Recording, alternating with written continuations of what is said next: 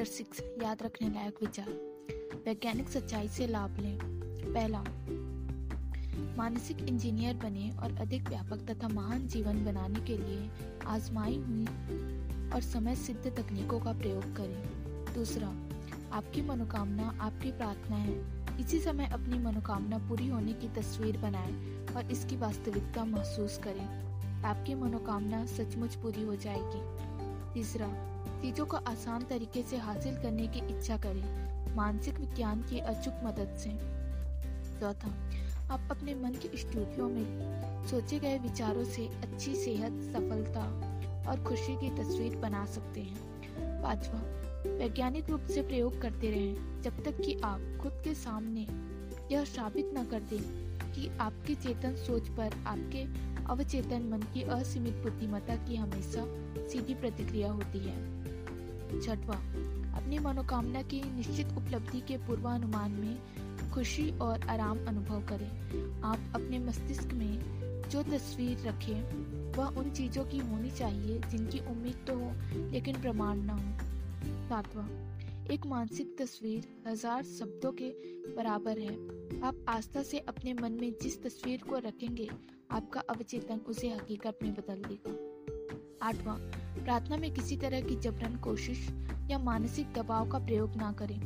उनिंदी निष्क्रिय अवस्था में पहुँच जाएँ और इस एहसास के साथ सोने जाएँ कि आपकी प्रार्थना का जवाब मिल रहा है। नौवा, याद रखें कि कृतज्ञ हृदय हमेशा ब्रह्मांड की समृद्धि के करीब होता है। दसवा सकारात्मक घोषणा करने का मतलब यह कहना है कि ऐसा ही है और विपरीत प्रमाणों के बावजूद जब आप इस मानसिक नज़रिए को सच मानते हैं तो आपको प्रार्थना का जवाब मिलेगा। ग्यारहवा, ईश्वर के प्रेम और महिमा के बारे में सोचकर सद्भाव, सेहत और शांति की लहरें उत्पन्न करें। बारवा आप जो आदेश देते हैं और जिसे सच महसूस करते हैं, वह सच हो जाएगा। सद्भाव, सेहत शांति और समृद्धि के आदेश दें चैप्टर सेवन अवचेतन का झुकाव जीवन की तरफ़ है। आपका 90 प्रतिशत से अधिक मानसिक जीवन अवचेतन है। अगर आप इस अद्भुत शक्ति का प्रयोग नहीं करेंगे तो आप बहुत संकीर्ण सीमाओं में जीने के लिए अभिशप्त होंगे। आपके अवचेतन की प्रतिक्रियाएँ हमेशा सृजनात्मक जीवन की तरफ़ होती है। आपका अवचेतन आपके शरीर का निर्माता है और इसके सभी महत्वपूर्ण कार्य करता है। यह हर दिन चौबीसों घंटे काम करता है और कभी नहीं सोता। यह हमेशा आपकी मदद करने और आपको नुकसान से बचाने की कोशिश करता है। आपका अवचेतन मन असीम जीवन और असीम बुद्धिमत्ता के संपर्क में रहता है। इसके आवेग और विचार का रुख हमेशा जीवन की ओर होता है। अधिक व्यापक व उदात्त जीवन की महत्वाकांक्षाएँ, प्रेरणाएँ और सपने अवचेतन से ही उत्पन्न होते हैं। आपके सबसे गहन विश्वास वे होते हैं, जिनके बारे में आप तर्क वितर्क नहीं कर सकते, क्योंकि वे आपके चेतन मन से नहीं, बल्कि आपके अवचेतन मन से आते हैं। आपका अवचेतन, आपसे अंतर ज्ञान आवेगों, अनुभूतियों, संकेतों, मनोकामनाओं और विचारों के ज़रिए बात करता है। यह हमेशा आपको प्रेरित करता है कि उठो, बाधाएँ पार करो, विकास करो, आगे बढ़ो, रोमांच हासिल करो और ज़्यादा ऊंचाइयों पर पहुंचो। प्रेम करने या दूसरों का जीवन बचाने की इच्छा आपके अवचेतन की गहराइयों से आती है।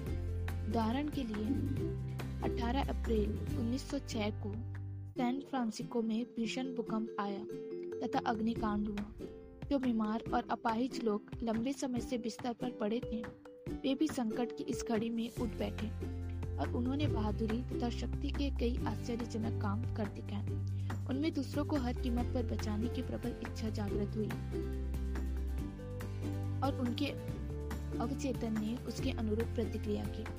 महान कलाकार, संगीतकार, कवि, वक्ता और लेखक अपनी अवचेतन शक्तियों के साथ सामंजस्य बना लेते हैं। और प्रेरित हो जाते हैं। Robert Louis Robert Louis Stevenson सोने से पहले अपने अवचेतन को प्रेरित करते थे कि नींद के दौरान वह उनके लिए कहानियाँ खोजे। जब भी उनके बैंक खाते में पैसे कम हो जाते तो वे हमेशा अपने अवचेतन को एक अच्छा बिकने वाला उपन्यास देने को कहते थे। स्टीवेंसन ने बताया कि उनके अवचेतन मन की बुद्धिमत्ता ने उन्हें कहानी सीरियल की तरह टुकड़ों में दी। इससे पता चलता है कि आपका अवचेतन आपके माध्यम से कितनी महान और समझदारी भरी बातें व्यक्त करता है, जिनके बारे में आपका अवचेतन मन जरा भी नहीं जानता। मार्क ट्वेन ने कई बार बताया था कि उन्होंने जीवन में कभी काम नहीं किया। उनका सारा हास्य और महान लेखन अवचेतन मन के अथाह भंडार का दोहन करने की योग्यता का परिणाम था। किस तरह शरीर मस्तिष्क की कार्यविधि को नियंत्रित करता है? आपके चेतन और अवचेतन मन की अंतर क्रिया के लिए तंत्रिकाओं के सामंजस्यपूर्ण सिस्टम के बीच भी उसी तरह की अंतर क्रिया की ज़रूरत होती है। तेरी ग्रोस्पाइनल या स्वैच्छिक तंत्र, चेतन मन का अंग है, स्वतंत्र तंत्र अवचेतन मन का अंग है। स्वैच्छिक तंत्र द्वारा आप अपनी शारीरिक इंद्रियों से अनुभूति पाते हैं और शरीर की गतिविधि पर शैक्षिक नियंत्रण करते हैं। इस सिस्टम का नियंत्रण केंद्र मस्तिष्क के सेरिब्रल कॉर्टेक्स में है। स्वतंत्र तंत्रिका तंत्र को कई बार अनैच्छिक तंत्रिका तंत्र भी कहा जाता है। इसकी गतिविधि के केंद्र मस्तिष्क के दूसरे हिस्सों में होते हैं। जिनमें सेरिबलम ब्रेन स्टैम और एमिकटेलस शामिल हैं। इन अंगों में शरीर के महत्वपूर्ण तंत्रों के साथ अपने संबंध होते हैं और वे उनके महत्वपूर्ण कार्यों में मदद करते हैं।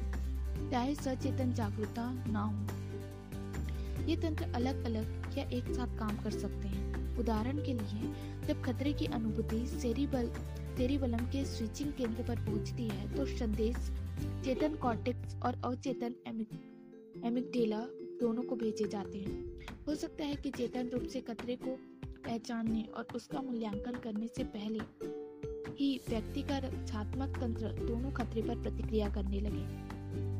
मानसिक और शारीरिक अंतर संबंध को देखने का एक नए, एक आसान तरीका यह एहसास करना है कि आपका चेतन मन किसी विचार को पकड़ लेता है, जो आपकी तंत्रिकाओं के स्वैच्छिक तंत्र के संवेगों के अनुरूप श्रृंखला है।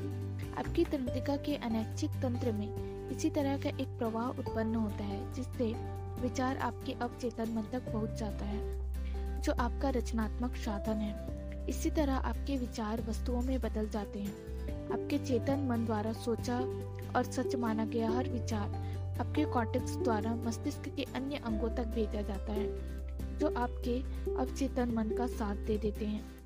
फिर अवचेतन मन इसे आपके शरीर में बनाता है और वास्तविकता के रूप में आपके संसार में लाता है। एक बुद्धि है जो शरीर की देखभाल करती है। जब आप कोशिकाओं और अंगों की संरचना का अध्ययन करते हैं, जैसे आँखें, कान दिल लीवर, ब्लैडर आदि। तो आप पाते हैं कि उनमें कोशिकाओं का समूह सामूहिक बुद्धि का निर्माण करता है, ताकि सामंजस्य में काम हो सके। वे आदेश लेने और मास्टरमाइंड चेतन मस्तिष्क के सुझावों का पालन करने में सक्षम होते हैं। एकल कोशिकी, एकल कोशीय जीव के अध्ययन से यह पता चलता है कि आपके जटिल शरीर में क्या चलता रहता है। हालाँकि एकल कोशीय जीव में कोई अंग नहीं होते, लेकिन इसके बावजूद यह गति, पाचन, पोषण, उत्सर्जन के मूलभूत कार्य करके मस्तिष्क की क्रिया और प्रतिक्रिया के प्रमाण देते हैं। कई लोग कहते हैं कि एक बुद्धि आपके शरीर की देखभाल करती है, बशर्ते आप इसे काम करने दें। यह एक तरह से सच है। मुश्किल यह है कि चेतन मन हमेशा बाहरी अनुभूति और इंद्रियगत प्रमाण के कारण इसमें हस्तक्षेप करता रहता है।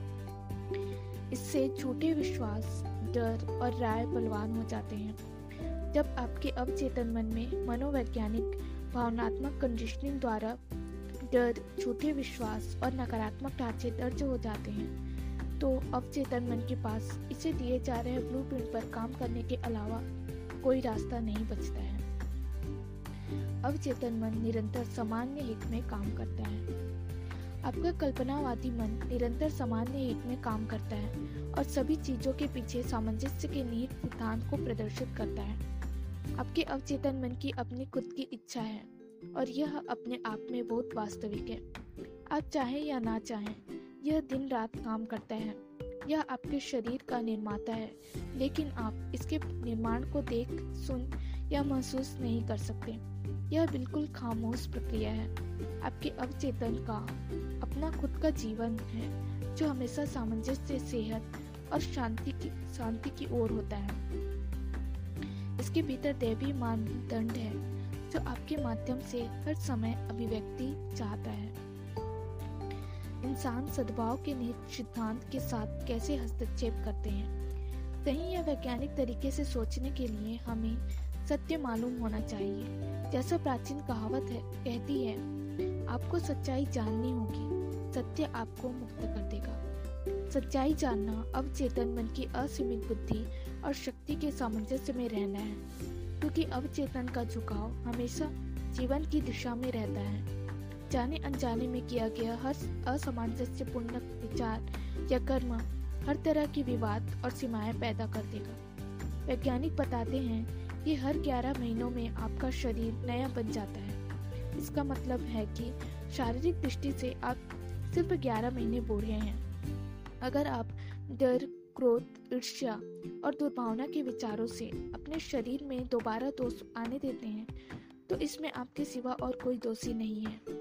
आप अपने कुल विचारों का योग हैं। आप नकारात्मक विचार और छवियाँ रखने से इनकार कर सकते हैं। अंधेरे से छुटकारा पाने का तरीका रोशनी है। ठंड से उबरने का तरीका गर्मी है।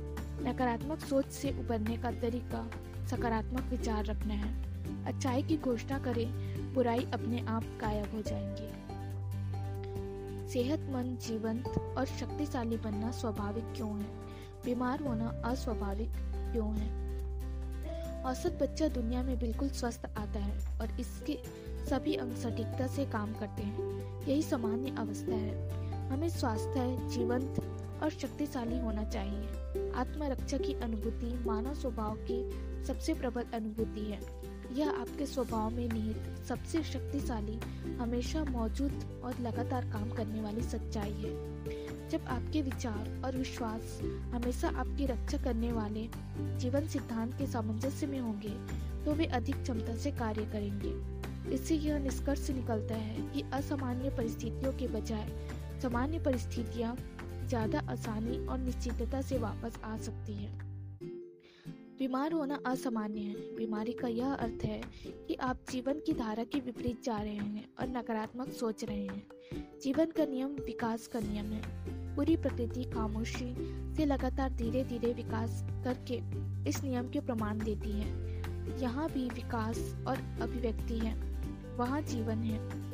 जहाँ जीवन है, वहाँ सामंजस्य है और जहाँ सामंजस्य है, वहाँ आदर्श है। स्वास्थ्य है। अगर आपकी सोच, आपके अवचेतन मन के रचनात्मक सिद्धांत के सामंजस्य में है तो आप सामंजस्य के निहित सिद्धांत का लाभ उठा रहे हैं। अगर आपके विचार सामंजस्य के सिद्धांत के अनुरूप नहीं है तो ये आपसे चिपक जाएँगे, आपको सताएँगे, आपको चिंतित करेंगे, अनंत बीमारी उत्पन्न कर देंगे। अगर इसके बाद भी इन विचारों को नहीं छोड़ा गया तो शायद मृत्यु भी उत्पन्न कर देंगे। बीमारी के उपचार में आपको अपने पूरे तंत्र में अवचेतन मन की महत्वपूर्ण शक्तियों का प्रवाह और फैलाव बढ़ाना होगा। डर, चिंता, तनाव, ईर्ष्या, नफरत और अन्य हर विनाशक विचार को हटाकर ऐसा किया जा सकता है। ये विचार आपकी तंत्रिकाओं और ग्रंथियों को कमज़ोर तथा नष्ट कर देते हैं। बॉडी टिश्यू को भी जो सारे अवशिष्ट पदार्थों के उत्सर्जन को नियंत्रित करता है और शरीर को साफ़ रखता है। ऋण की टीबी ठीक हुई। पॉट्स डिसीज या ऋण की टीबी बच्चों की भयंकर बीमारी होती है। इंडियाना के इंडियाना नापोलिस में रहने वाले फ्रेडरिक एंड्रूज को यह बीमारी हो गई। इससे वह अपाहिज हो गया। वह पैरों से नहीं चल सकता था और उसे हाथों तथा घुटनों के बल चढ़ना पड़ता था। डॉक्टरों ने इस बीमारी को लाइज लाइलाज घोषित कर दिया। एंड्रूज को यह फैसला मंजूर नहीं था। वह प्रार्थना करने लगा। उसने अपनी सकारात्मक घोषणा तैयार की। उस इसे उसने दिन में कई बार दोहराया और मानसिक रूप से आवश्यक गुणों को ग्रहण किया। मैं पूर्ण, आदर्श, सशक्त, शक्तिशाली प्रेम पूर्वक सामंजस्यपूर्ण और खुश हूँ। सोते जागते यही प्रार्थना उसके होठों पर रहती थी। वह दूसरों के लिए भी प्रार्थना करता था और प्रेम तथा सेहत के विचार भेजता था। मानसिक नज़रिया और प्रार्थना का यह तरीका कई होकर उसके पास लौटा। आस्था और लगन से उसे काफ़ी फ़ायदा हुआ। मन में डर, क्रोध, ईर्ष्या या जलन के विचार आने पर वह तत्काल सकारात्मक घोषणा करने लगता। उसके अवचेतन मन ने उसकी आदतन सोच की प्रकृति के अनुरूप प्रतिक्रिया की। वह सशक्त और स्वस्थ बन गया। बाइबल के इस कथन का सही अर्थ है। अपने रास्ते जाओ और तुम्हारी आस्था ने तुम्हें पुण्य बना दिया है। मार्क टेन अनुपात, बावन। अवचेतन शक्तियों में आस्था आपका इलाज करती है। एक युवक अवचेतन मन की उपचारक शक्ति पर मेरे भाषण सुनने आता था। उसकी आँखों में गंभीर समस्या थी। नेत्र विशेषज्ञ ने उससे कहा कि उसे एक नाजुक और खतरनाक ऑपरेशन कराना होगा। प्रार्थना के वैज्ञानिक आधार के बारे में सीखने के बाद उस युवक ने खुद से कहा, मेरे अवचेतन ने मेरी आँखें बनाई हैं और इसलिए यह मेरा उपचार कर सकता है। हर रात को सोने से पहले वह निष्क्रिय ध्यान की अवस्था, यानी नींद जैसी अवस्था में जाता था। उसका ध्यान नेत्र विशेषज्ञ पर केंद्रित था। उसने कल्पना में डॉक्टर को सांप देखा और यह कहते सुना चमत्कार हो गया। उसने हर रात सोने से पहले पाँच मिनट तक यह बार बार सुना। तीन सप्ताह बाद वह एक बार फिर नेत्र विशेषज्ञ के पास गया, जिसने उसकी आँखों की जाँच की। डॉक्टर को जब यकीन नहीं हुआ तो उसने उसकी दोबारा जाँच की और हैरानी से बोला, यह तो चमत्कार हो गया। क्या हुआ था? इस व्यक्ति ने नेत्र विशेषज्ञ के काल्पनिक शब्दों के माध्यम से अपने अवचेतन मन पर छाप छोड़ी थी, ताकि इसे विश्वास दिलाया जाए और विचार पहुँचाया जा सके। दोहराव, आस्था और उम्मीद से उसने अपने अवचेतन मन में यह विचार भरा। उसके अवचेतन मन ने उसकी आँखें ठीक कर दी। अवचेतन मन में आँख की सामान्य स्वस्थ आस्था का आदर्श ब्लूप्रिंट था जब यह आँख को स्वस्थ करने के विचार से भर गया। तो तत्काल आँख का उपचार करने लगा। यह उदाहरण इस बात का प्रमाण है कि अवचेतन की उपचारक शक्ति में आस्था आपका इलाज कर सकती है।